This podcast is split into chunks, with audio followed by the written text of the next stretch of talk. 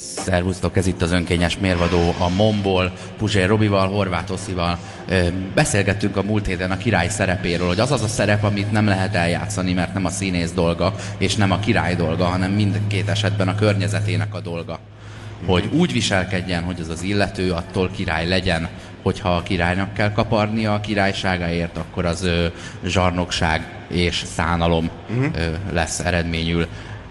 Hát volt nekünk egy királyunk, nyolc évvel ezelőttig, a pop királya, mm. Michael Jackson. Sokszor hivatkozunk rá, az az igazság, hogy hogy egy, egy vitatott életút és egy rettenetes kezdet és egy óriási eredmény, és a, a videózás, tévézés, rádiózás és ö, média történetében egy olyan egy, egyedülálló időben volt ő a csúcson, amitől egy ö, megdönthetetlen, ugyan, ugyanakkor a királya lesz ő mindig is a zeneiparnak, mint, ami, mint amilyen Elvis Presley volt a rádiónak a, a, a, a, a fellendülés. Hát én azt gondolom, hogy az Elvisnél lényegesen nagyobb király.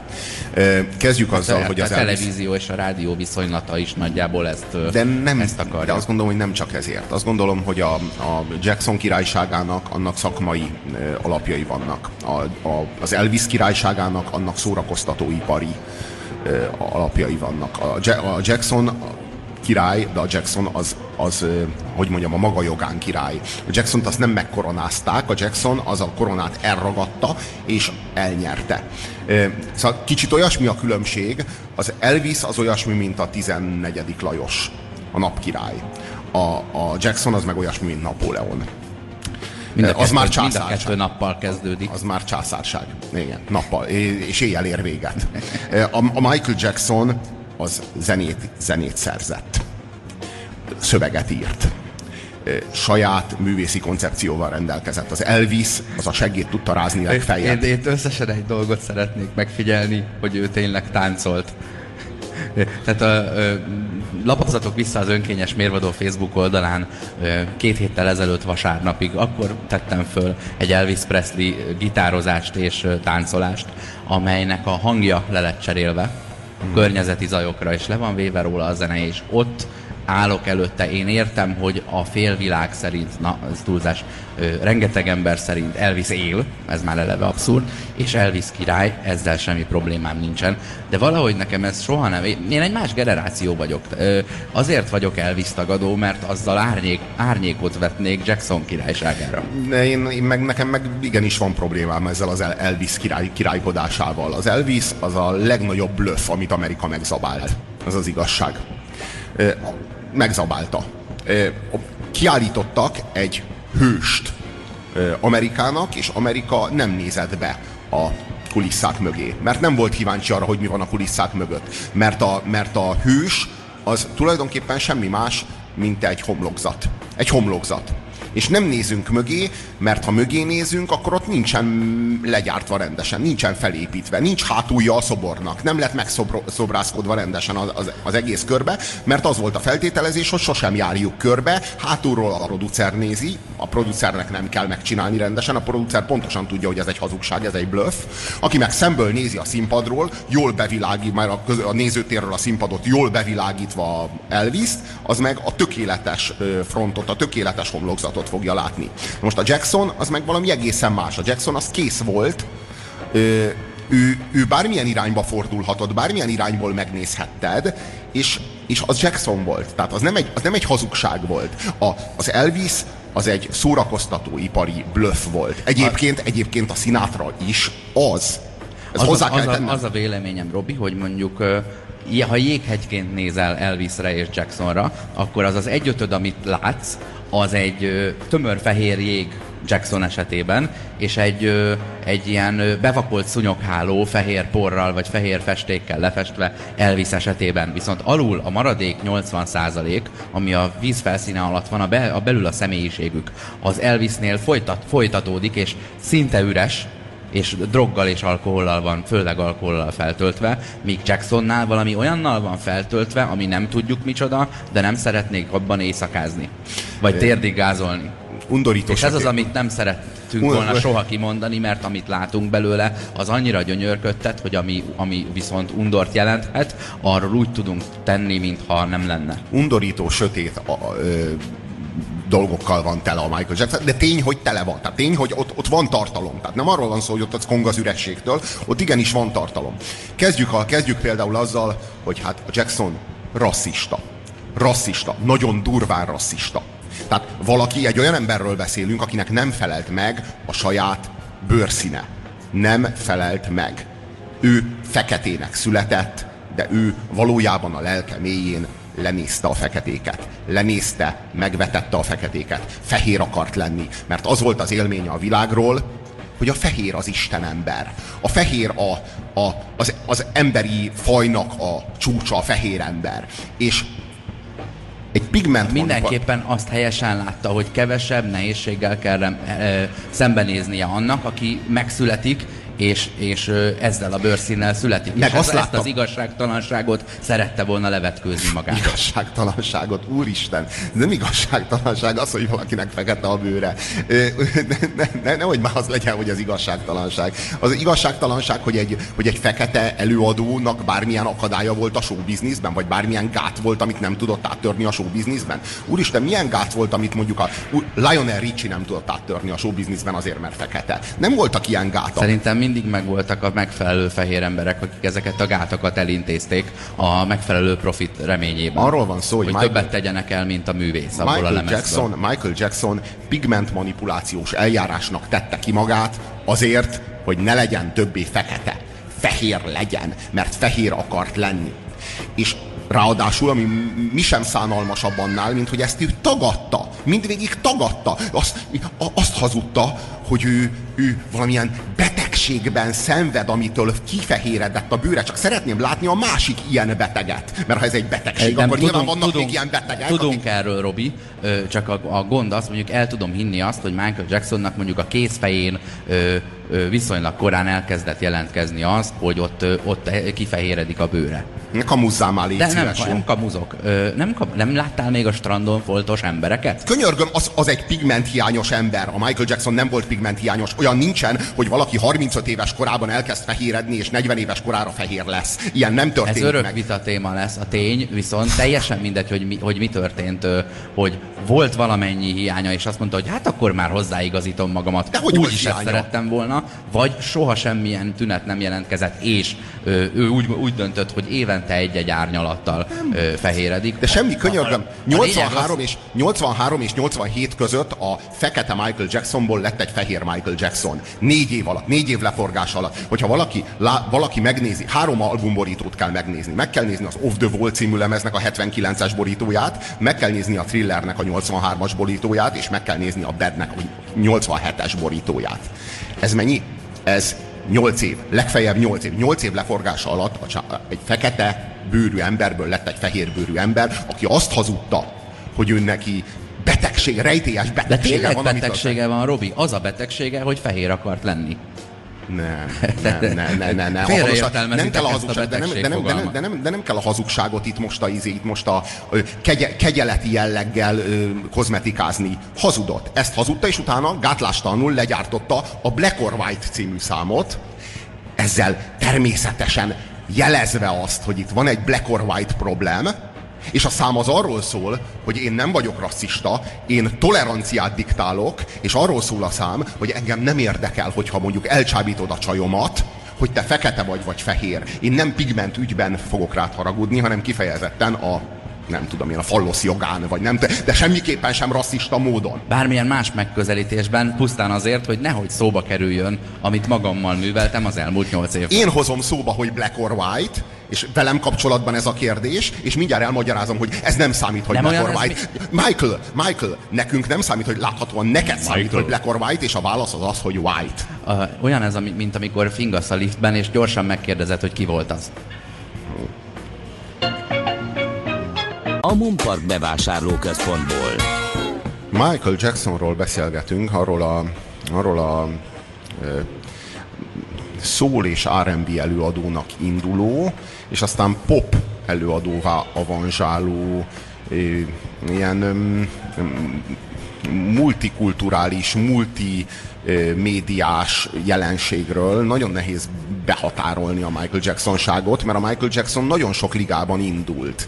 Ha azt Egyrészt kellene indult... mondani, hogy ő egy népmese, akkor ugye az apa ö, felvértezi a hamuba sült pogácsával a gyerekeit, és elküldi mindenféle más királyságokba. És az apa volt a pop és szól királyságban ez a szülő, és a kisfia, a Jackson a pop ö, országában Ne, ő- találta meg a ő egyetlen fele gyere- majd az egész királyságot. Ő, az egyet, ő egyetlen gyerekétől nem sajnálta a pofonokat. Tehát, hogy ő mindegyik gyerekét rendesen agyba fülbe verte, rugdosta. az és, esélyegyenlőség és így volt. tett a feleségével is. És aztán bármelyikből lehetett volna nagy zenész, de az csak a kis Michaelből lett. És aztán természetesen azonnal, már nagyon-nagyon fiatal, nagyon korán, három évesen már kiderült, hogy, hogy, hogy a Jackson az, az, az sokkal tehetségesebb, mint a testvérei, nem tudom, én már 20-valahány éves testvérei mellé beállt szólózni. És rögtön nem volt kétséges, hogy ki az, aki előadja a számokat.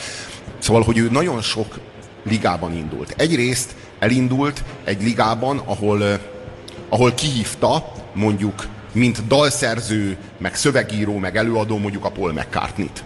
De indult egy olyan ligában, ahol meg kihívta, mint táncos és szórakoztató ö, fenomén, kihívta mondjuk a Fred Astaire-t. De csomó különböző ö, ö, téren volt nagyon-nagyon mag- nagyon-nagyon-nagyon nagy. Elment mind a hét királyságba, és Énekesként, egyesítette őket. énekesként kihívta Elvis-t, meg szórakoztató Hát előadó nem, ne művészként mondjuk. énekesként hívja ki elvis hanem igen, szórakoztató, ipari De- jelenségként. De most az Elvisnek milyen volt? Egyébként hangja volt. az Az, Elvisnek Elvisnek hangja hangja, volt. volt. hangja volt, hangja volt, meg, meg, meg helyes pofája. Tehát, hogy ezt tudta az Elvis. Na most azért ennél a Michael Jackson azért sokkal, de sokkal többet tudott. A Michael Jackson hozta létre például azt a fajta zsánert, a mai értelemben vett videóklipet. Tehát azt a fajta videóklipet, amelyben koreografált zene, tánckar, valamiféle átmenet a ha- hagyományos értelemben vett videóklip, meg a musical világa között. És a játékfilmbe hajlik, tehát nem egy televíziós stúdióban történik meg a zenés felvétel, mint a korai ilyen Birds, meg Animals, meg ö, ö, tudod, a Beat korszak zenekarainál, ahol ugye playback playbackre eljátszották, hogy, hogy most játszák a számot, és akkor mindenki kicsit így túlspilázta, tudod, rázta a, a hosszú haját a balkezes basszusgitárjához, és kicsit ez kellemetlen volt. És ebből lett valami, ebből lett valami rendezett. Na, annyira rendezett, hogy például a Bad című számnak a videoklipjét azt Martin Scorsese, a rendező király jegyzi. Tehát, hogy a, a, a, a, a Michael Jackson... És Wesley ezeket- Snipes táncol benne. Tényleg? Igen. És szóval, hogy a Michael Jackson az nagyon, az, az egy nagyon-nagyon beteg lelkű előadó művész volt. Mi sem bizonyítja ezt jobban, mint hogy katalógusból választott magának gyereket. De persze nem a gyereket válogatta a katalógusból, hanem a szülőket. De ezek nem szülők ám, hanem donorok donorokat válogatott katalógusból. Először is apa donorokat választott, aztán anya donorokat választott. Az apáról leválasztották a hímivarsejteket, az anyáról leválasztották a petét. Ezt beültették egy harmadik nőnek, aki a béranya, és, és az megszülte Michael Jacksonnak a gyereket. Na most azt kell tudni, hogy a biológiai apa és a biológiai anya soha nem látta a gyerekét, nem is tudta, nem is tudhatta meg, hogy ő neki gyereke születette egyáltalán, hiszen ő amikor jó pénzért nyilván lemond a pete, illetve hímivar sejtjéről, akkor ő onnantól kezdve elvágja magát informálisan ettől az egész folyamattól. Formálisan is. Na most a, a, a, a vége ennek az lett, hogy megszületett Michael Jacksonnak három gyereke. Három olyan gyerek, akinek hát nem Michael Jackson az apja, de igen. Michael Jackson az apja, hiszen a, sem a petét, sem a hímivarsejtet nem ő adja, nem ő hordja ki, tehát semmilyen módon nem. Ugyanakkor ő az apja, hiszen ő szerkesztette a gyereket. Egy katalógusból kiválasztotta a petét hozzá, egy másik katalógusból kiválasztotta a hímivarsejtet hozzá, és egy harmadikból meg az edényt, ugye ez, a, ez, ez az, aki, az a nő, aki kihordja. Ugye? Tehát három különböző katalógusból három különböző összetevőt választott a gyereknek, ezt megvalósította, ugye beültette, majd megszületett, és azonnal elvették a, az anyától, aki kihordta, és azonnal Michael Jackson gondjaira bízták. Na most ezt a műveletet Michael Jackson háromszor tette meg. Tehát három különböző gyereke született Michael Jacksonnak, mind a három fehér. Milyen különös! Milyen bizarr! Milyen szerencsés. Ja, Ö, Szóval, hogy amikor katalógusból kell választani, ő akkor is fehéret választ, nem feketét. És miközben a, leg, a, tehát miközben a legkeményebb rasszista a csávó rohadt képmutatóan meg előadja a 90-es évek széltében hosszában a padödőt, ami nálunk itt a padödő volt, aki elmagyarázza a toleranciát a világnak, meg elmagyarázza, hogy a fekete meg a fehér az egyaránt csak egy szín, az milyen, az milyen egyforma, aki fekete meg aki fehér, amit senki nem vitatott, egyedül Michael Jackson az egész életével. A pigment manipulációs operációk, a, az arcának a, az átszabása, a, az orrának, a fekete, a sajátosan negroid orrának az átszabása, a gyerekei bőrszínének a kiválasztása. A gyerekek neve külön sajátságos. A lánygyerekének, a lánygyerekének az lett a neve, hogy. Paris, Paris Jackson.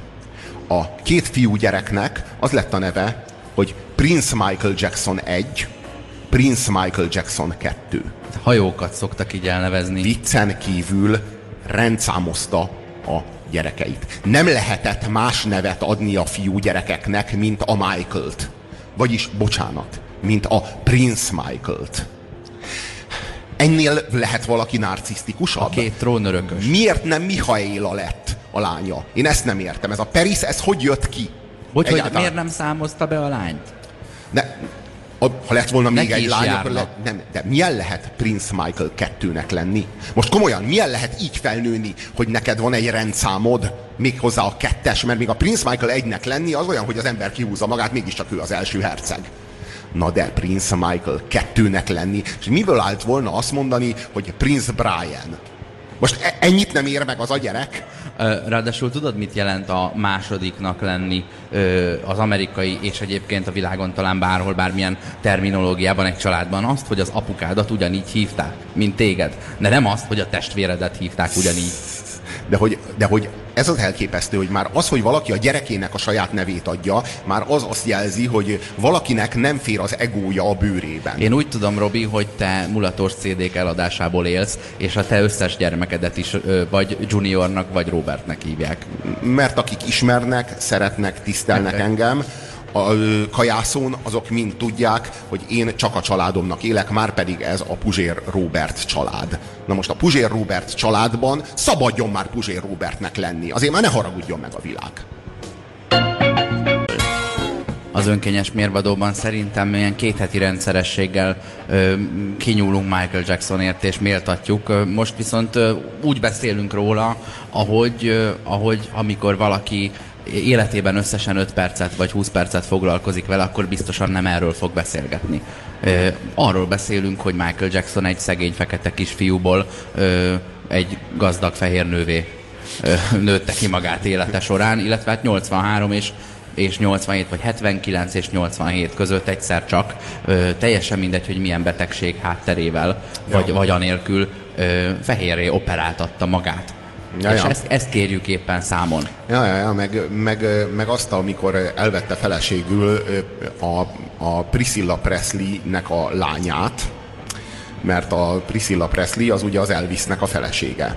És neki nem volt elég az, hogy az MTV-n minden alkalommal bemondják azt, hogy The King of Pop, hanem ő neki el kellett vennie a rock király lányát, és akkor ezzel, ezzel egy ilyen Zámbó- ilyen- Zámbó Krisztián? ilyen királyi, ilyen királyi ö, dinasztiát kellett alapítania, vagy ilyen két vérvonalat kellett egyesítenie. Persze nem egyesítette őket, hiszen ahhoz saját gyereke kellett volna, hogy szülessen, hát olyat nem tudott csinálni, mert ezt is tervező asztalon csinálta, ilyen steril módon, ahogyan a, a, a, a zenéit írta, vagy ahogyan a szövegeit írta. Minden esetre a, a Michael Jackson tele volt ilyen rémületesen kínos titkokkal, amiket mindenki tudott. Tehát mindenki tudta, hogy ő fekete, de rasszista, és ezért fehér lett.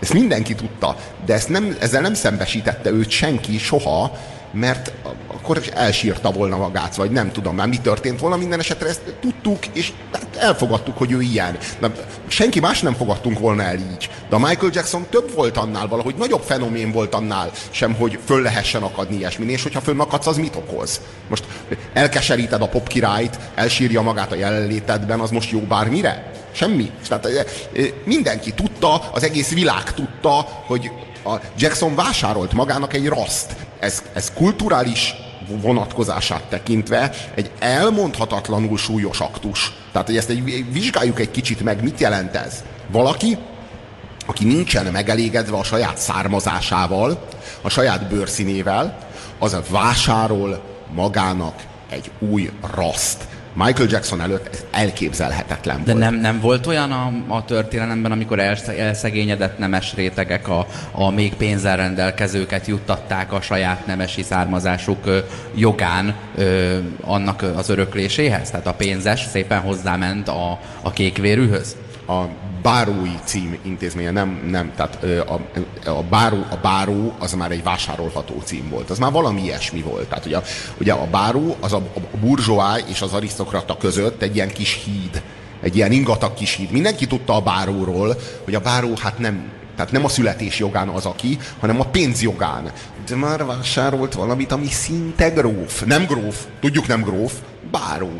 Ő, ő egy nagyon gazdag, nagyon előkelő polgár, akinek nem volt elég, hogy ő egy nagyon gazdag, nagyon előkelő polgár, hanem arisztokrata akart lenni. Ezt, ezt tölti be a borlovag. Ugyanez, ugyanez, ugyanez, ugyanez a vitéz, a vitézi cím, Aha. ugyanez, Horti a vitézi címet azért hozta létre, hát Horti nem lehetett volna nemes, hiszen Horti református volt. Na most az már elképzelhetetlen, hogy egy arisztokrata protestáns legyen, tehát hogy ez viccnek is rossz.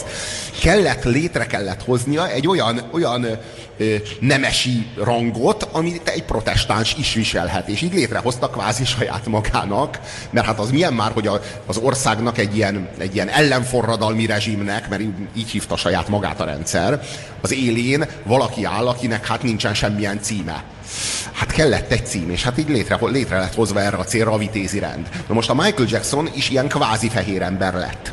Ö, egyszerűen kifehérítették. De, és ilyenkor azt mondhatjuk, hogy ugyan már Jackson, pontosan tudjuk, hogy ki vagy. Láttunk téged kisgyerekkorodtól kezdve, az a kis néger, kis porbafingó kis gyerek vagy, aki ott ugrált, hogy ABC 1, 2, 3. Pont el, pontosan és, a, és akit a világon nagyon kevés ember nem szeret. Senkit nem tévesztesz meg ezzel a kamuval, hogy te most fehér embernek tetteted magad. És furcsa, és bizarr, de mégis. Bármilyen furcsa, mert hiába tudjuk, hogy ő fekete, a szemünknek hiszünk, és nem az eszünknek.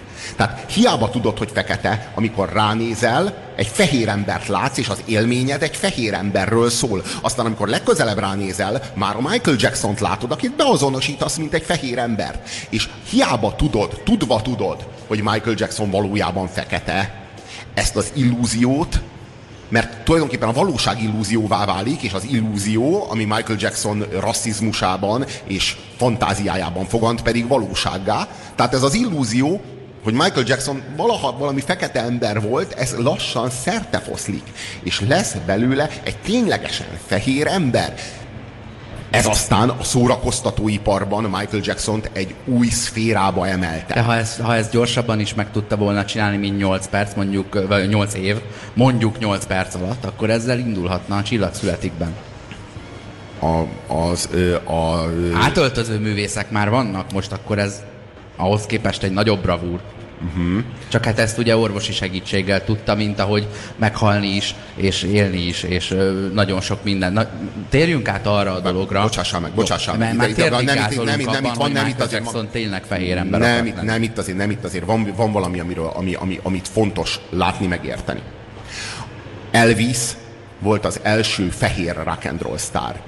Azért lett ő a király, mert őt, őt már megelőzte egy rakás fekete. Egy Bill Haley, meg egy Chuck Berry. Egy rakás fekete, aki azt csinálta, amit ő, és jobban.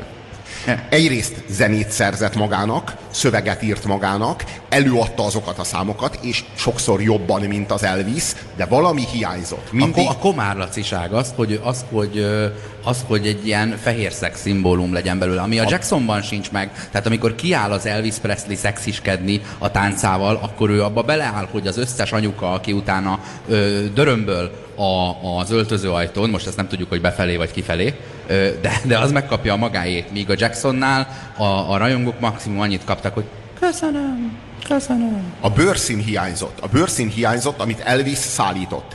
És az, a rock and roll, ami Elvis előtt egy ilyen gyanús, fekete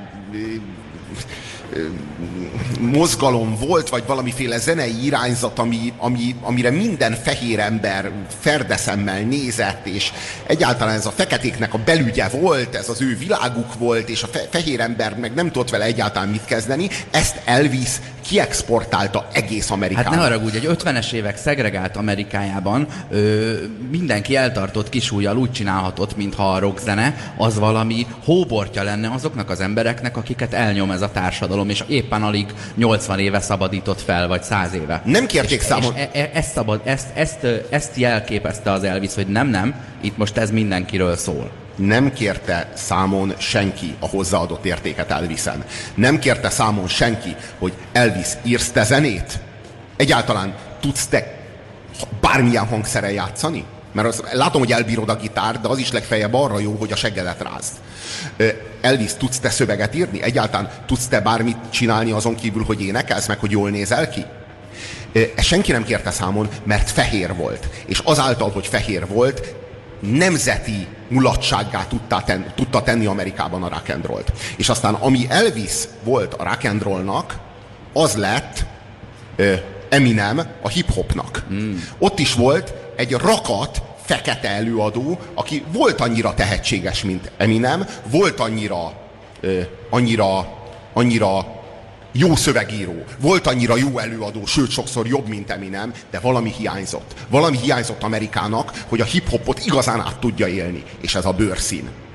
Amint jött Eminem, és a fehérek számára is átélhetővé tette a hip-hopot, a hip-hop kiszabadult a gettókból, kiszabadult a feketéknek a köreiből, és valóban meghódította Amerikát. Na most, amit Elvis a rock amit Eminem a hip-hoppal, azt tette meg Michael Jackson ezzel az R&B-vel, meg a popzenében, popzenében igazán, hogy a fekete gyökereket egy fehér előadóként tudta kiexportálni és világszerte népszerűvé tenni, és azonosítani a fehér bőrszínnel, és fogyaszthatóvá tenni a fehér tömegek számára. Csak az az érdekes, hogy amíg Elvis meg Eminem csak a fehér részét szállította ennek, és a fekete, a fekete elődöket azokat mások szállították, addig Jackson elvállalta mindkét szerepet. Ő volt a fekete, aki a gettóból nem tud kitörni, és ő lett a fehér, aki végül kitört. Puzsér Robertel és Horváth Oszkárral itt a 90.9 Jazzin ezen a héten a Mumpark bevásárlóközpontból. Mm, nagyon sajátos, hogy a világnak fehér hősök kellenek. Hogy igazán az azonosulás persze tény, hogy voltak fehér rajongói a, a nem tudom, kit mondjak, Tupac Shakurnak is. Tény, tény, hogy voltak fehér rajongói a Basta Rhymesnak is. De tény, hogy korán sem annyian, mint a hányan az Eminemnek. Tény, hogy voltak fehér rajongói a Chuck Berrynek is, meg a Little Richardnak is, de tény, hogy közel távol nem annyian, mint az Elvisnek. És az is tény, hogy voltak rajongói az 1979-es Michael Jacksonnak, amelyik azt énekelte, hogy Don't stop till you get enough. De tény ugyanakkor, hogy közel távol nem volt annyi rajongója, mint a 1987-es Michael Jacksonnak, amelyik azt énekelte, hogy Another Part of Me. És ezt, ne, ez, ez, ez tagadhatatlan. Tehát arról van szó, hogy ha te tényleg sikerre akarsz vinni egy kulturális irányzatot, akkor fehér kell, hogy legyél. És amíg fekete vagy, addig csak egy, egy ö, szubkultúrát szórakoztatsz, és amikor fehérré válsz, vagy úgy, hogy kifehéríted magad, mint Jackson, vagy úgy, hogy a producered megköszöni a közreműködést és felvesz a helyedre egy fehér csávót, onnantól kezdve megnyílnak a csatornák, és elkezdi az egész, egész Amerika, és mint tudjuk a globalizáció nyomán a világ ma már Amerika, we all live in America, ennek megfelelően az egész világ megnyílik előtted, és globalizálhatóvá válik az, amit éppen csinálsz. Tök mindegy, hogy gombfocizol-e, vagy, vagy, vagy futszálozol-e, vagy mit csinálsz, teljesen mindegy, fehérként tedd, és akkor mindenki számára fogyasztható leszel, mert a fehér ember az Isten ember. És a bármilyen bőrszínű ember, az meg az ilyen, hát az ilyen félember. Legalábbis Michael Jackson erre a lóra felülve vágtatott át 79-ből 87-be, és a nap felkeltébe. Nem mi mondjuk ezt. Ezt mutatják a számok, a szórakoztatóipar, a, a, a közönség. De Ezek- háromnegyed órája, adja. háromnegyed órája beszélünk erről, tehát biztos, hogy ez Michael Jackson életében legalábbis szerintünk, de egyszerűen ténykérdés, hogy nem egy apró mozzanat. Ez, hogy Michael Jackson fehér emberként akarta befejezni a karrierjét, ez világos. És azért beszélünk erről háromnegyed órája, hogy világos legyen az is, hogy mekkora képmutatás úgy csinálni, mintha ez nem létezett volna ez a jelenség. Ja. Ö, meg mekkora hülyeség általában a világon évezredekre visszamenőleg a hír hozóját lefejezni. Az, és azt megkövezni, aki a jelenségre rámutat, és nem a jelenséget. És hát ez történt ugyanis ugyanis egy televíziós sorozathoz egy epizódban meg akarták örökíteni azt a azt a, azt a sztorit, amikor Elizabeth Taylor és Marlon Brando és Michael Jackson együtt ö, autóznak ki New Yorkból ö, szeptember 11-én. Ezt akarták egy, egy tévésorozat epizódjában ö, filmre vinni. Tehát 2001, a 2001. szeptember 11-ét Michael Jackson, Marlon Brando és Elizabeth Taylor egy közös autóban töltötte, és próbálták elhagyni New- York City-t, és ez nagyon nem megy. Azt hiszem, hogy ez a Sikerült. történet. Na most ezt a történetet úgy gondol, úgy ö, le is forgatták, és kijátszotta szerinted Michael Jackson. A Michael Jackson-t a Joseph Fiennes játszotta, és a Marlon Brandot meg a csodálatos Brian Cox, aki egy ö, elsőrangú színész, és valamiért soha nem vitte annyira sokra, persze azért egy ismert hollywoodi színész, mondjuk a Trójából, hogyha mondjuk láttátok azt a filmet, vagy hogyha láttátok az utolsó éjjelt, lehet ismerős. A, a, a lényeges és botrányos motivum az itt az az, hogy a Michael Jackson-t azt a Joseph Fiennes játszotta, ugye Ralph Fiennesnak az öccse, Ellenség a kapuknál című filmben. A szerelmes Shakespeare öccse. Se, szerelmes Shakespeare. És, és, és megjelenik... Nem a meg- szerelmes Shakespeare öccse. Ő, ő az maga. öccse a szerelmes Shakespeare. Nem. Amon Göt öccse a Jó, szerelmes Shakespeare. Így jó? Tehát a, ami történik, az az, hogy ráosztják a, a fehér popstárként meghalt Michael Jackson szerepét egy fehér emberre, uh-huh. és megjelenik Paris, Michael Jackson szintén fehér lánya, uh-huh. És, És tiltakozik. ad- addig veri az asztalt, És amíg hisztizik. letiltja ezt az epizódot, el nem ismerve azt, ami, ami, amire, amire az apja éveket áltozott, és az egész, az egész életművét idézőjelben beárnyékolta. Nem, hát visszato- viszi tovább azt a nyomorult, szánalmas hazugságot, amit a Michael Jackson az egész életén keresztül tolt, így a gyerek most már gondoskodik, most, hogy Jackson már nincs, a gyerek gondoskodik erről, tiltakozik és föl van háborodva, hogy egy fehér színész játsza Michael Jackson-t. Hogy képzelték? Hogy merészelték Michael Jackson-t egy fehér színésszel eljátszatni? Hát úgy merészelték, kedves Peris, hogy a édesapád, aki hát nem annyira az édesapád, de mondjuk úgy, aki szerkesztett téged, ő fehér volt. Fehér. Nem tudjuk fekete színésszel eljátszatni, mert fehér volt. Mert fehér volt. Most, hogy hogy lett fehér, ezt most hagyjuk. Persze tudjuk, hogy hogy lett fehér. Te is tudod a kis lelked mélyén, mi is tudjuk. De ő fehér. Tehát nem tudjuk eljátszatni egy fekete színésszel a fehér apádat. Érted ezt? De én ezt akkor is letiltom. Édesapám éveket áldozott arra, hogy ne derüljön ki, hogy fekete, úgyhogy most nehogy kiderüljön, hogy fehér. Nehogy bármi kiderüljön, zavarjunk össze mindenkit. A lényeg az, hogy amíg nem gondoltam át, hogy mi történt, addig hadd tagadjam át is és bét is. Tudod, mit mondott Peris? Hogy rasszista. Hogy ez egy rasszista film, amely fehér színésszel játszatja el az ő fekete apját. Micsoda förtelmes cinizmus már ez, hogy a film rasszista, a rendező rasszista, az apád volt rasszista, nem volt elég jó neki a fekete bőrszíne, azért lett belőle fehér, azért kényszerítette arra a filmeseket, hogy fehér színésszel játszassák el az amúgy fekete apádat. Ez a Próbáljuk, próbáljuk a jelenséget elítélni, és ne azt, aki rávilágít arra. A 90.9 Jazzin ezen a héten a Mumpark bevásárlóközpontból. Jacksonnak az idióta lányáról beszélgetünk, aki letiltotta azt a filmet, amely Michael Jackson ö, ö, ö, Szerepében. Michael Jackson, ö, ö, Elizabeth Taylor és Marlon Brando közös ö, 2001. szeptember 11-i kalandjait dolgozta fel. Egyébként ez egy ilyen valami egyórás tévéfilm lett volna, tehát nem egy, nem egy mozifilm lett volna. Mm. Minden esetre nagyon rangos színészeket találtak például Jackson szerepére a Joseph Fiennes-t, és nem nézhetjük meg ezt a filmet. Nem tette lehetővé, tehát a, a, a, nyilván a milliárdos ügyvédeivel letiltatta ezt az egészet a, a, a Paris Jackson, az örökös nő, mert ő ehhez a rasszizmushoz nem asszisztál, hogy fehér színésszel játszassák el az ő fekete apját. Mondja a hó, hófehérbőrű Paris. Én már csak arra vagyok kíváncsi, hogy akkor miért nem játszatják el Michael Jackson-t mondjuk Denzel Washingtonnal, vagy Jamie Foxxal. Miért? Már az fekete színész. Mondjuk az eljátszaná, és akkor tényleg közröhely lenne az apjából, meg belőle, és mindenki ezen röhögne, egy, egy rossz vicc lenne, egy paródia lenne az egész, az egész ö, ö, filmből. Miért nem játsz el a The, The Rock? Nem?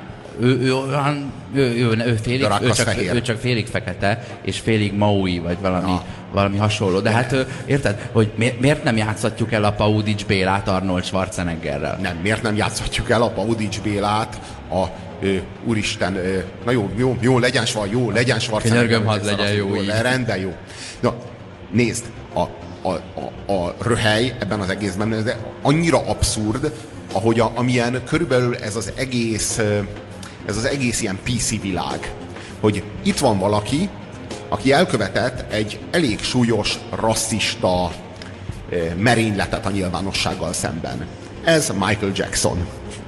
És amikor mi asszisztálunk, tehát mi elfogadjuk, hogy oké, okay, fehér akart lenni, akkor ő most fehér, akkor most kezeljük így, és megpróbáljuk eljátszatni egy olyan bőrszínű színésszel, aki a bőrszíne alkalmas arra, hogy eljátsza, akkor elkezdik lerasszistázni ezeket, akik, akik hát elfogadták ezt, amit a Jackson akart, hát most fehér, oké, akkor fehér színészet elját, és elkezdik őt, őket rasszistázni. Tehát itt már itt tényleg mindenki megőrült. Ez az legalább az bocsánatot kérve nem kellett térderereszkedniük úgy, mint a, az indiánnak öltöző ö, ausztrál színész. De nem az elképesztő az az, hogy ezzel elérte, hogy ne lássuk ezt a filmet, és soha nem fogjuk látni a Michael Jacksonnak a szerepében a Joseph Fiennes.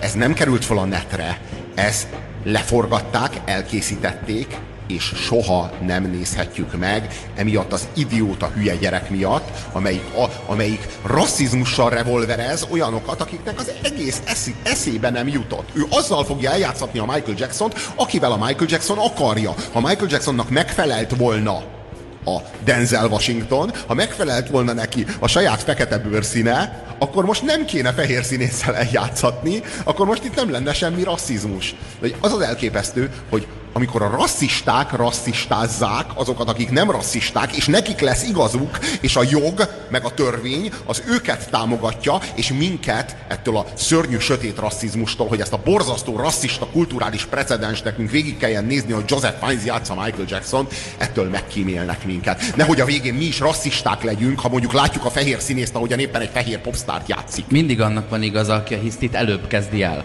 Hogyha kivennénk a, a, a bőrszín témát a beszélgetés beszélgetésből, és arról kezdenénk beszélni, hogy Michael Jackson hány orműtéten esett át, míg nem teljesen expresson előlappá vált a saját orra, és le tudta venni és visszatenni, ö, akkor ö, ö, érkezne a lány, aki azt mondja, hogy az én apám soha nem járt plastikai sebésznél. Ugyan, ugyanarról az elképesztő valóságtagadásról van szó. Igen, igen, de, nem, de az az elképesztő. És rágalmazóként hivatkozna rád, hogy hogy mersz ilyet állítani, miközben áfás számlával lehet igazolni valószínűleg, ami történt. De nem, arról van szó, hogy ne higgy a szemednek, ne higgy a, a, az eszednek. Higgy a politikai korrektség által megkövetelt Igen. Ö, kegyes, kegyes hazugságnak. Higgy a dogmának, higgy a dogmában, higgy abban, hogy a feketének mindig igaza van, főleg, hogyha előbb kezdi a hisztit. Most egy akkor kis... is, ha fehér, akkor is, ha fehér, és akkor is, ha rasszista. Megint kocsma műveltséget kell előrángatnom, ugye a halottról vagy jót, vagy semmithez kapcsolódó ö, műveltség bombont mely szerint a mondás helyesen úgy hangzik, hogy halottról igazat vagy semmit. És éppen, épp, és éppen de ez a helyzet, de szerintem ha ne- élőről is, szerintem élőről is. Én ezt bárkiről, kiterjeszteném. bárkiről ne, a, ne akkor sértődjünk meg, a, amikor a valóság hangzik el. Ne, nem kell mindenkit kimosdatni abból, amiben ő szeretett volna, amiben ő szeretett volna megfürdeni. Mert az az elképesztő, hogy az egész világ asszisztál az idiótáknak, az, a bolondoknak, a hülyéknek, a, azoknak, akik alatt ö, süllyed Atlantis, és azt kiabálják, hogy nem süllyedünk, nem süllyedünk. Biztos láttátok az Erika Vikinget. Ö, A, az, ö, tehát van egy, van egy rakás idióta, és mellé áll a jog, és mellé áll a, az igazságszolgáltatás. Mi lesz ennek a következménye? Mi lesz a következő hülyeség, őrültség vagy zsarnokság, amit át fognak ütni a jogon, és amivel minket, akiknek igazunk van, és akik tudjuk, hogy igazunk van, majd terrorizálni fognak. Mert biztosak lehetünk abban, hogy nem ez az utolsó. Ha a fehér Michael Jackson-t nem, játszhat, nem játszhatja el egy fehér színész, hanem fekete színésszel kell eljátszatni, vagy rasszista vagy, itt már bármi megtörténhet. Bárkinek igaza lehet, aki történetesen fekete, aki nem fekete, de azt hazudja, hogy fekete, aki nem fekete és nem hazudja azt, hogy fekete, hanem mondjuk azt hazudja, hogy részbőrű, vagy bármi. Tehát itt most már tényleg, ha előbb hazudsz, mint amilyen ütemben a másik az igazat mondja, neked van igazad. Ha több pénzért hazudsz, ha több pénzből hazudsz, ha nagyobb hatalommal a hátad mögött hazudsz, hisztérikusabban hazudsz, jobb ügyvédekkel felvértezve hazudsz, igazad lesz. Ez rohadt ijesztő. Tehát az a, valami, valami történt, valami, va, valaki elvette tőlünk az igazunkat. Valaki a jogot kiszervezte az igazság mögül. Ezeknek a szélhámos, pszichopata ügyvédeknek a mellén zsebébe. És most innen kéne kihalásznunk és visszaszereznünk magunknak az épp ész, a felnőtt értelem jogán. Ez az önkényes mérvadó Pusér Robertel és Horváth Oszkárral itt a 90.9 Jazzin ezen a héten a Mumpark bevásárlóközpontból. Kéretik figyelmezni, én szó sincs róla, hogy ne kedvelném a Michael Jackson-t, vagy ne ismernénk el a Michael Jacksonnak a szerepét a szórakoztatóiparban egyedülálló. Michael Jackson eh, nak én annyi akkora rajongója voltam gyerekként, gyerekkorom a Michael Jackson fényében telt. Tehát a, Nekem a felnőtt korom is az ő fényében telik. Én, a, ö, én nem vagyok hajlandó tudomást venni, vagy nem, nem vagyok hajlandó elítélni a, a számtalan őrültsége miatt, mert ez eredményezte azt, amit... Ö, Nem, ez, nem, ezzel- nem, ez, de nem ez eredményezte, ez ezzel egy együtt csomagban, egy volt csomag, ő az. egy csomag, igen, ez egy csomagban volt. Világos, de ö, hogy mondjam, ö, de, de, de attól még, hogy ő egy nagyon nagy művész, ez egy nagyon súlyos deficit, amiről nem beszél senki sehol, soha, hogy itt könyörgöm, egy feketéből valaki fehér lett, és feketeként is zseniális volt, meg remek, fehérként még jobb. De, de, de, de, de, de, ne spórol, de ne spóroljuk már meg, ha szabad kérnem, ezt a nem teljesen mellékes körülményt, hogy itt valaki raszt váltott. Eminemnek is volt egy kiszólása egyébként, amikor már bizonyítottan sikeres volt. Annyit mondott, hogy ha fekete lettem volna, fele ennyi lemezt adok el. No, hát az Eminem legalább értette, hogy mi a kimagasló sikerének a titka. Egyébként a felét nem adta volna el. Jó eséllyel. Jó eséllyel. Hát igen, igen, ő, ő, ő pontosan tudta, hogy ő, ő a hip-hop Elvis Presley-je. Pontosan tudta. És az az igazság, hogy a második Eminemnek már fele ekkora felhajtó ereje nincs. Nem, nincs is, nem, nem is Miről tudjuk, hogy ki az. Hát ki az? Hát most ez, ez, hogy le, le se gyártották. Pit- Pitbull. Pitbull lesz az. Le, le se gyártották, tehát annyira Na, nincs... az egy szánalom. Ö, tehát teljesen más minőség, de egyszerűen ő jut eszembe, aki Na, de- ebben a zenei műfajban, vagy annak epsilon sugarú környezetében ö, világsztár tudott lenni. De ő is úgy világsztár, hogy összevilágsztározza magát kívülről másik világsztárokkal.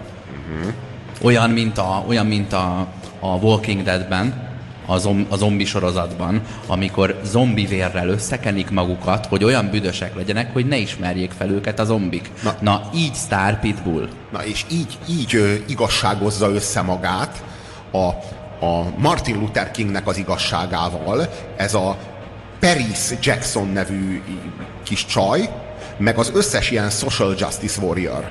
Tehát mivel hogy King tiszteletes fekete volt, és igaza volt az ő ügyében, ezért aztán, ha mi feketék vagyunk, akkor King tiszteletesek vagyunk. Érted ezt az árukapcsolást? Na, a social justice warriorok azok így működnek. Fekete vagyok, tehát igazam van. A, tehát ez történik, hogy a bőrszínnel szoros asszociatív viszonyba hozza az áldozati státuszt. Ugye figyeljük, hogy a nyugati civilizációban ma mindenki az áldozati státuszban ö, utazik. Egyrészt mindenki áldozat, másrészt mindenki lázadó. Ez, ezek olyan erős hullámok, nem is pusztán divat hullámok, ezek olyan erős mert a hiszti és a harag kapcsolódik ehhez a, ehhez a két fogalomhoz. És jó hisztizni és jó dühösnek lenni, mert abból tartalmasság és érzelmesség születik. Mert ennek az ellentétéből ö, nem tudnak annyit ö, építeni. Vagy lehet, hogy nem kell befizetni a, a lakbért ezen a héten, csak a jövő Praktikus héten. is, persze valami a lázadás. Valami leesik belőle. A lényeg, hogy áldozatok vagyunk, szét feszít bennünket a sértett igazságérzet, miközben elcsöppenünk az önsajnálattól. Amikor a magunk helyzetére gondolunk, akkor, akkor érdekes módon nem villannak fel az afrikai éhezők, az Etiópiában felfadhasú gyerekek, hanem úgy érezzük, hogy mi, akiknek éppen nem tudom én, 20%-kal kisebb a bére, mint amennyit szerinte ő megérdemelne, vagy a szomszédé, mi vagyunk a legszerencsétlenebbek a világon, mi velünk történt a legsúlyosabb igazságtalanság Trianonnál, vagy a Donkanyarban, vagy 56-ban, vagy akármikor. Tehát a legnagyobb, a legsúlyosabb, amihez fogható nincsen, nincs a teremtésben, nincs a létezésben, értelemszerű. Mi vagyunk a, az igazság hordozói. Miért? Mert áldozatok vagyunk. Ezek olyan kulturális minták, amelyek mindenkit meghatároznak mindenkit, mindenki ezeket, ezeket követi, és mindenki ezekben utazik. Aztán aki ezt nagyon jól átélhetően tudja képviselni, hordozni és átadni a tömegeknek, és, és élményszerűvé tenni, reality show az tenni. áldozatságot? Az áldozatságot, és a sértett önérzetet, és a sértett igazságérzetet, és az e felett érzett dühöt és lázadást, az Donald Trump.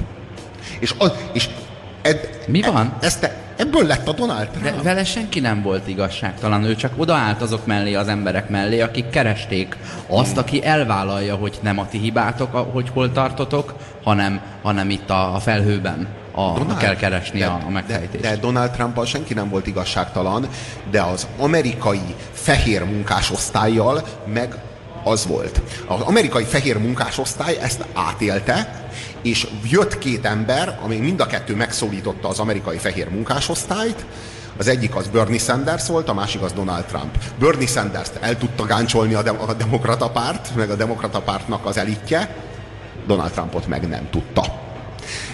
És így aztán Donald Trump lett az a fehér férfi, aki ezeket a, ezeket a, a szorongást, ezt, ezeket, ezt a dühöt, ezt a, ezt a frusztráltságot, ezt be tudta csatornázni a maga politikai erőműveibe, és elnöki címet tudott belőle kovácsolni. Tudod Donald Trump olyan jól énekelni, mint Michael Jackson? Akkor ne pofázzon. Vagy, ja, vagy olyan jól táncolni? Eladott annyi lemez Trump, mint Tina Turner? Nem. Nem. Van olyan jó a haja, mint Elvis Presleynek? Valójában arról van szó, hogy nem kell, nem kell, hogy Donald Trump maga elszenvedje azt, amit az amerikai fehér munkásosztály. Elég, hogyha ő is fehér. Ahogyan a Social Justice Warriornek is elég a sértődéshez az, hogy fekete. Nem baj, hogy nincs igaza, hiszen a Martin Luther King igazsága az az ő bőréről leolvasható. Pontosan ugyanígy az amerikai munkásosztály dühe és frusztrációja az Donald Trump bőrszínéről leolvasható. És értjük, hogy ez a Donald Trump, ez aztán nehogy már melósokat képviseljen. A modoráról és a műveltségéről is leolvasható, tehát abban ö, egy medencéből ö, ö, emelkedtek ki ö, szűzként karddal a kezükben. A, a Midwesten lakó ö, rednek white trash lakosság és Donald Trump. De egy, egy padban ültek az életiskolájában. Igen, a Donald Trump az egy, az, egy, az egy ingatlan spekuláns volt, akinek bejött az amerikai álom. Kihúzták a sorsjegyét, és neki sikerült. Tényleg a sorsjegyét húzták ki, mert olyan szinten kockáztatta a saját és családja testi épségét, ö, ö, és a teljes vagyonát, és a családjának a lehetséges eladósodását azért, hogy megszerezze az első épületét, hogy ö, De nem ez a... elég lett volna ö, ö, feketén ö, versenyfogadásra járnia. De nem ez az amerikai álom?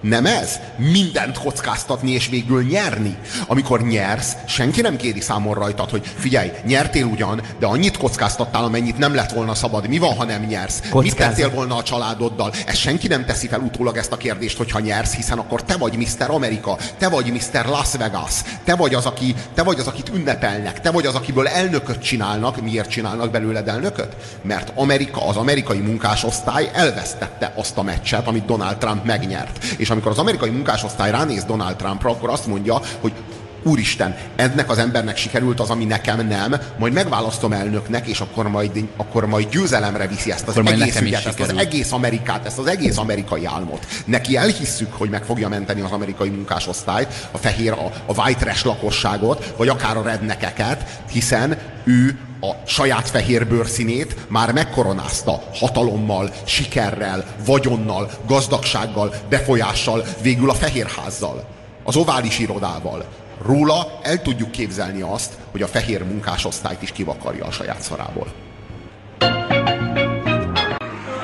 Ez az önkényes mérvadó Puzsér Robertel és Horváth Oszkárral itt a 90.9 Jazzin ezen a héten a Mumpark bevásárlóközpontból. Az előbb azt mondta Robi, hogy, hogy Trump olyan, mintha me- megnyerte volna a lottót, olyan az emberek számára. És akkor az jutott eszembe, hogy hát pedig nincs ez messze az igazságtól, hiszen eleget kockáztatott ö, ahhoz, hogy ö, szinte szerencsejátéknak lehessen titulálni a karrierjének a kezdetét. És ezen a ponton hangozhat el a pszichopata képzésnek a, az egyik kulcsmondata, amely szerint kockázat nélkül nincs nyereség.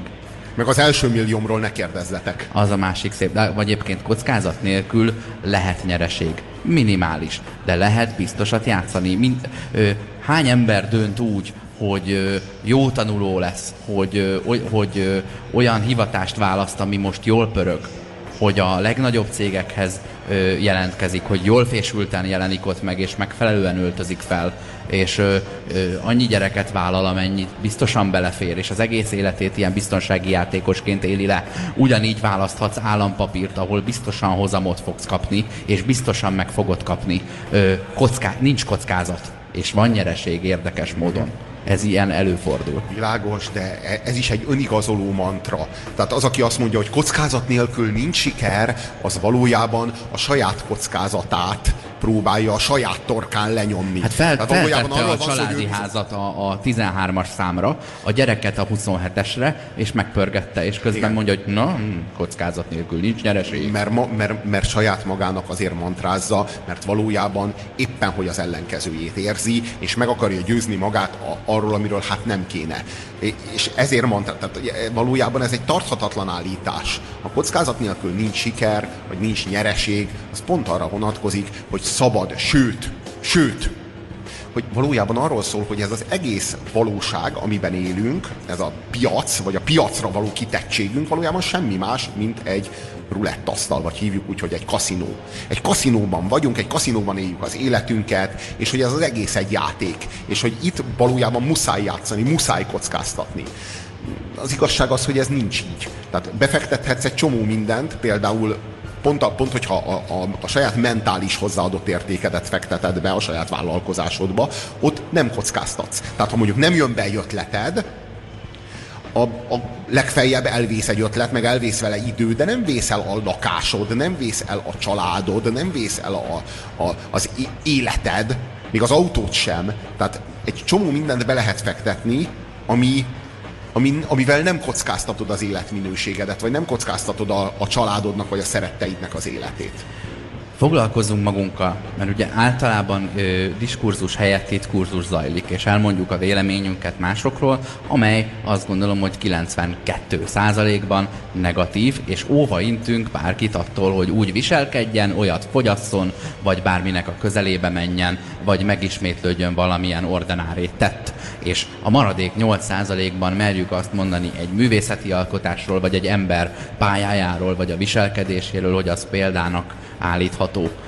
Miért vagyunk mi ilyen negatívak? Hogy, hogy, hogy, hogy a dolgok 90%-áról mindig csak a, mindig csak a fikázás jut eszünk? Na, kezdeném azzal, hogy ez a pozitív-negatív felosztás, ez eleve egy ilyen neoprimitív baromság. Tehát ez, e, eleve ez a, a világot pozitív, meg negatív ingerekre osztani. És a, ami pozitív, és engem támogat, meg segít, abban, amit éppen csinálok, az a jó, ők a jó emberek. A negatív, azok, akik meg éppen gátolnak engem abban, amit éppen csinálok, az éppen kitűzött célomban, azok meg a rossz emberek, és nehogy véletlenül bármiféle kétségem legyen azzal kapcsolatban, amit éppen csinálok. Amit éppen csinálok, az az én utam, nagy U betűvel, és aki a, engem abban segít, ő a jó ember nagy J betűvel, és aki meg engem abban gátol, az a rossz ember kis R betűvel.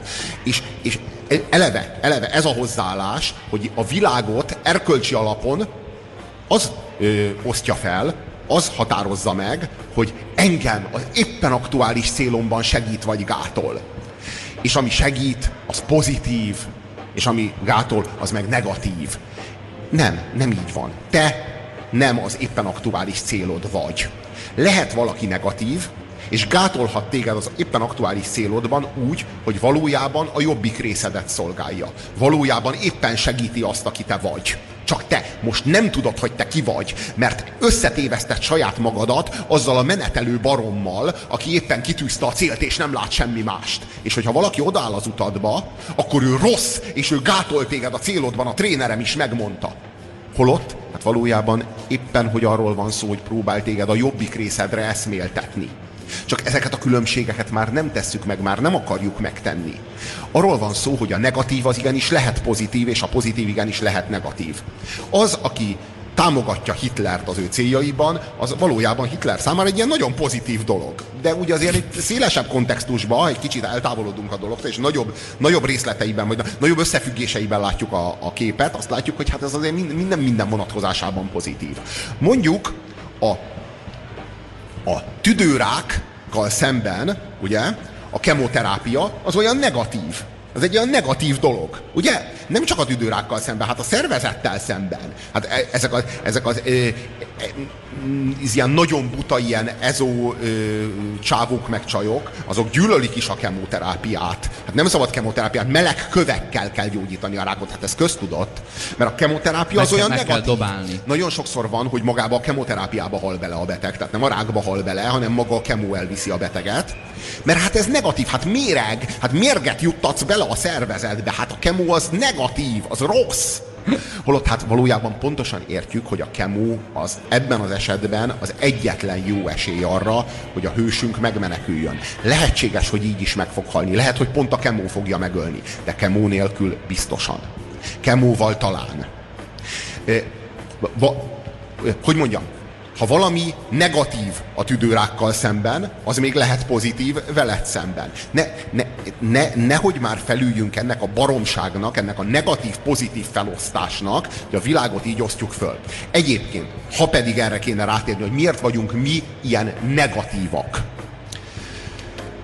Mi a valóságnak a különböző dolgairól beszélünk. Objektumairól. Mi megvizsgálunk egy-egy dolgot, amit látunk magunk körül ezeknek a dolgoknak, amiket vizsgálunk, hát úgy általában a 80-90 százaléka az alávaló és hitvány. Amikor mi erről így referálunk, mi nem negatívak vagyunk, mi objektívek vagyunk. Mi ezt, és ö, még hogyha szubjektíve vagyunk objektívek, tehát ez a mi személyes véleményünk, és nem olyan módon vagyunk objektívek, ahogyan a Larus lexikon objektív, akkor is mi ezt nem, nem, nem negatív szándékkal, nem negatív töltettel tesszük, mi egyszerűen csak megvizsgáljuk az értelem és, a, és az erkölcs fényében azt a jelenséget, a jelenségvilág ezer vonatkozása közül azt az egyet. És arról ki, kiállítjuk a többségében negatív bizonyítványt, mert sajnos általában ilyen problémás a mérleg. Ilyen problémás a mérleg a világ dolgaival kapcsolatban. Ránézünk, és nem tudunk jót mondani, pedig valójában nem szeretnénk jót mondani, de semmi kifogásunk az ellen, hogy jót mondjunk. Ha nagyon szeretnénk jót mondani, már is nem objektív a, néző, a, a,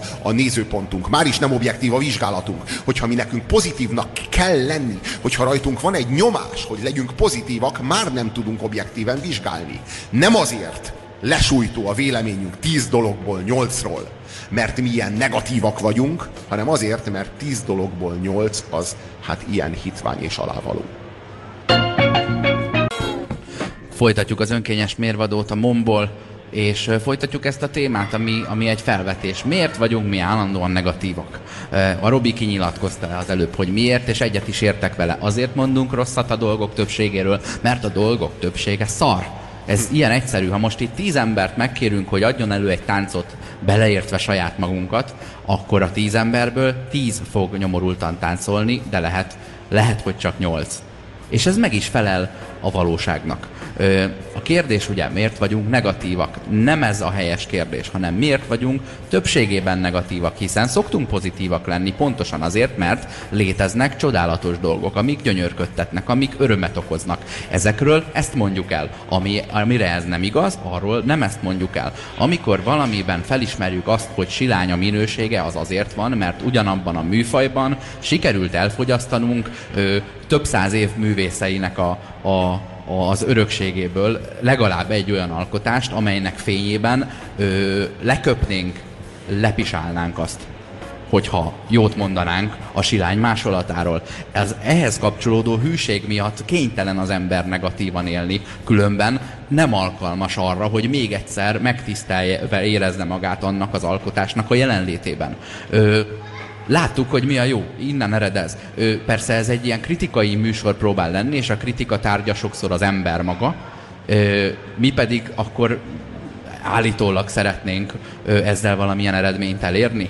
Ö, azt gondolom, hogy nem vagyunk alkalmasak arra, hogy tömegeket megváltoztassunk a, arról az oldalról, amelyhez nem vonzódunk. Arra viszont alkalmas a, a, ez a negatív beszéd, hogy azokat, akik, akik a kisebbségben jó ízlés birtokában élnek, és kérdés vetődik fel bennük, hogy vajon helyese az ő értékítéletük, őket megerősítsük abban, hogy igen, nem bűn, nem bűn az igazságot kimondani. Nem ciki. Hadd legyen már valaki, aki, aki egyszerűen azt mondja, amire gondol, és nem kell igazodni feltétlenül ö, különböző kurzusokhoz, vagy hűnek lenni kollegiális viszony miatt jót mondani valamiről, ami, ami ocsmány. De amint látunk valamit, ami tényleg nagyszerű és tényleg katartikus a számunkra, például a Westworld-öt, ezt az HBO sorozatot, egyből rohanunk be a rádióba, hogy újságoljuk nektek, hogy milyen csodálatos dolgot láttunk, hallottunk, tapasztaltunk. Tehát mi, mi amint ér minket egy erős kulturális inger, ami fellelkesít minket, amiből erkölcsi, vagy akár csak esztétikai muníciót nyerünk, azt azonnal szállítjuk, azonnal kultiváljuk, próbáljuk beemelni a közös kánonba, próbáljuk támogatni, ami, amennyire tudjuk. Megpróbálja megfogalmazni a, a pozitív kurzus azt, hogy, hogy az, hogy ilyen kevés dolog van, ami ennyire gyönyörködtet, vagy ennyi örömet okoz, az, az, az a mi hibánk. Már érted, hogy nekünk több dolognak kellene örülni, annak is, ami nem elég jó. Az az igazság, hogy szeretnénk az általunk egyetemes kultúraként megnevezett, az, a kultúráltan a jó ízlés szerint viselkedés nek megnevezett dolog felé terelni az embereket. Hogyha egy mágnessel próbálsz egy másik mágnest az asztalon ö, valamilyen cél felé terelni, azt megtelted úgy, hogy taszítod a negatív oldalával, ö, meg úgy, hogy ö, vonzod a pozitív oldalával. Mikor melyik esik? Ahogy sikerül. Amikor valamiről jót találunk mondani, és ez minimum heti rendszerességgel előfordul, akkor én a legjobb, szív, legjobb szívvel ajánlom, hogy akár a Robinak, akár nekem tetszett valami, fontoljátok meg, hogy megnézitek, meghallgatjátok, elolvassátok, vagy beszéltek azzal az emberrel, vagy egyszerűen szeretitek. Ha valamiről rosszat találunk mondani, összesen annyi a feladat, hogy abból a műfajból valami teljesen mást választhatok, ha jót szeretnétek. De ezt sem muszáj, és nem negatívak vagyunk, hanem többségében negatívak, mert a dolgok tök, többsége szar. Ez valamiért ez az egybeesés nekem azt sugalja, hogy egyszerűen azt mondjuk, ami frankó. de érdekes módon nem igényesek vagyunk ilyenkor, hanem negatívak. Kétféle képpen lehet írni a kánont. Lehet írni pozitív módon a kánont, úgy, hogy megnevezzük azt a 300 dolgot, ami jó. Ami jó benne. De lehet negatív módon is írni a kánont úgy, hogy megnevezzük azt a 30 ezer dolgot, ami rossz. És figyeljétek meg, hogyha megnevezzük a 30 ezer dolgot, ami rossz, az a 30 ezer különböző rossz dolog, az, az, az ki fogja adni a, mindazt, ami jó. Tehát, hogyha ha végighallgattok minket figyelmesen, és végighallgatjátok, hogy mi az a 30 ezer dolog, ami rossz, amikor a 30 ezer egyedik dolgot vizsgáljátok, már nem is lesz szükségetek az ajánlásunkra, föl fogjátok ismerni magatoktól, hogy na, ezzel most mi a helyzet. Tehát a, a negatív kondicionálással is kvázi kizárásos alapon meg lehet határozni nagyon pozitív pontokat, nagyon pozitív ö, célpontokat. Ezeket gyakorlatilag a szartengerből ki fog emelkedni új Atlantiszként a kultúrának a... Újatlan? A, újatlan tiszként a kultúrának a, a lelőhelye. Szóval, hogy ezt meg fogjátok látni, és, és én azt gondolom, hogy ilyen vonatkozásban teljesen mindegy, hogy éppen ajánlunk, vagy eltanácsolunk. Mert a, mert a közlésünk az elsőrendűen az, hogy ezt a két vonatkozást nagyon határozott kontúrokkal meg kell különböztetni egymástól, hogy ezt a kettőt el kell választani, mert a jó és a silány az olyan, mint az olaj meg a víz. Nem keveredik, nem kevered, nem keverhető össze egymással, hanem szétválik. És nekünk itt ez a funkciónk, erre találtuk ki ezt a brandet, hogy önkényes mérvadó, hogy ezeket a kontúrokat megvonjuk. Nagyon erős, nagyon határozott mozdulatokkal. Pont azért, hogy kétség ne férjen ehhez. És egészen biztosan vannak tévedéseink. A tévedés nem azt jelenti, hogy te máshogy gondolod, mint mi. A tévedés azt jelenti, hogy két-három év múlva már mi máshogy fogjuk gondolni, mint most. Mint ahogy most is vannak olyan ö, kinyilatkozásaink, kinek nincsenek, aki, aki ö, kinyitotta a száját és sokáig nem csukta be, amit ö, évek múltán elolvasunk, és hújúj, ezt tényleg én írtam ide? Igen. Kicsit kellemetlen és, és, csomó, magam, és, és csomó, ott hagyom. És egy csomó minden el fog hangzani, meg elhangzott eddig is, és ezután is ebben a rádióműsorban, ami nincs úgy. Adott esetben tényszerűen téves, amit mondunk. De a lényege a dolognak mégsem az, hogy az, amit most éppen mondtunk, úgy van-e vagy sem, mert itt elsőrendűen nem az információnak az átadása, hanem az attitűdnek az átadása zajlik. A kritikai szemléletnek az átadása, és annak a fajta kultúrának az átadása, amely ezt a kritikai attitűdöt felvértezi. És ballost ad a kezébe, hogy azzal lesújtson. És a lényeg az ez. Ez a fontos. Átadni a kultúrát, ami egyetemes, és átadni az attitűdöt, amely ezt a kultúrát pallos módjára meg, ö, megforgatja a levegőben, és azzal lesújt. Na, ezt a, mi elsőrendűen az attitűdöt és az attitűdhöz tartozó kultúrát akarjuk átadni. És minden kijelentésünk, amely adott esetben megállja a helyét, vagy adott esetben téves, akár tényszerűen téves, mind-mind-mind ezt a véleményünk szerint magasabb célt szolgálja. Van egy, van egy ilyen haverom, barátom, Anettnak hívják, egy nagyon jó fejcsaj, nagyon szórakoztató, és úgy döntött egy, mit tudom én, pár héttel ezelőtt, hogy azon kívül, hogy állandóan jót lehet vele röhögni, meg nagyon jól be lehet vele rugni, betöltene egy olyan funkciót a közelebbi ismerősei számára, hogy visszaemlékszik életének kellemes emlékeire. Ami nagyon személyes, ezért egy zárt csoportot hozott létre a Facebookon, ahol hozzá se szólhatunk, csak elolvassuk, hogy ő 5 éves korából, 9 éves korából, 13 éves korából milyen pillanatra emlékszik szívesen, és nagyon jó olvasni és ez valahol velem is megtörtént. Egyszer, nem tudom, milyen nyolc évvel ezelőtt úgy döntöttem, hogy elkezdek pozitivitás témában blogot írni, és megfigyelem az apró kis napi pillanataimat, ha minden nap van, minden nap van, ha hetente van, hetente van, ha havonta van, akkor havonta van, és azt leírom. És ezt műveltem kettő-három évig, és utána abba hagytam, mert úgy éreztem, hogy ez most már beépült, és minden nap egy picit boldog vagyok, mert örülök valami apró hülyeségnek.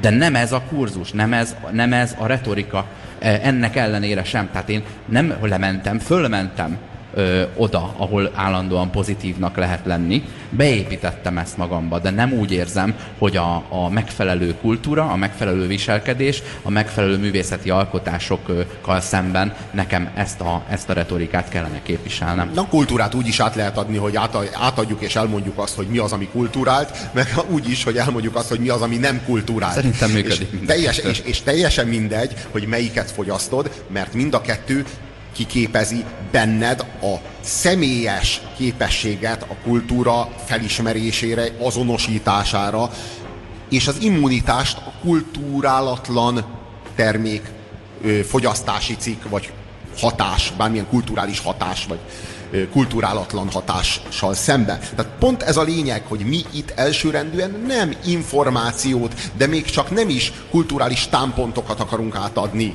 hanem mi elsőrendűen egy belső saját készséget szeretnénk kialakítani a kultúra iránt. Én a saját negativitásomat, prostóságomat és sutyóságomat ennek a szolgálatába állítom. Ez volt az önkényes mérvadó csütörtökön Puzsér Robival és Horváth Oszkárral. Sziasztok!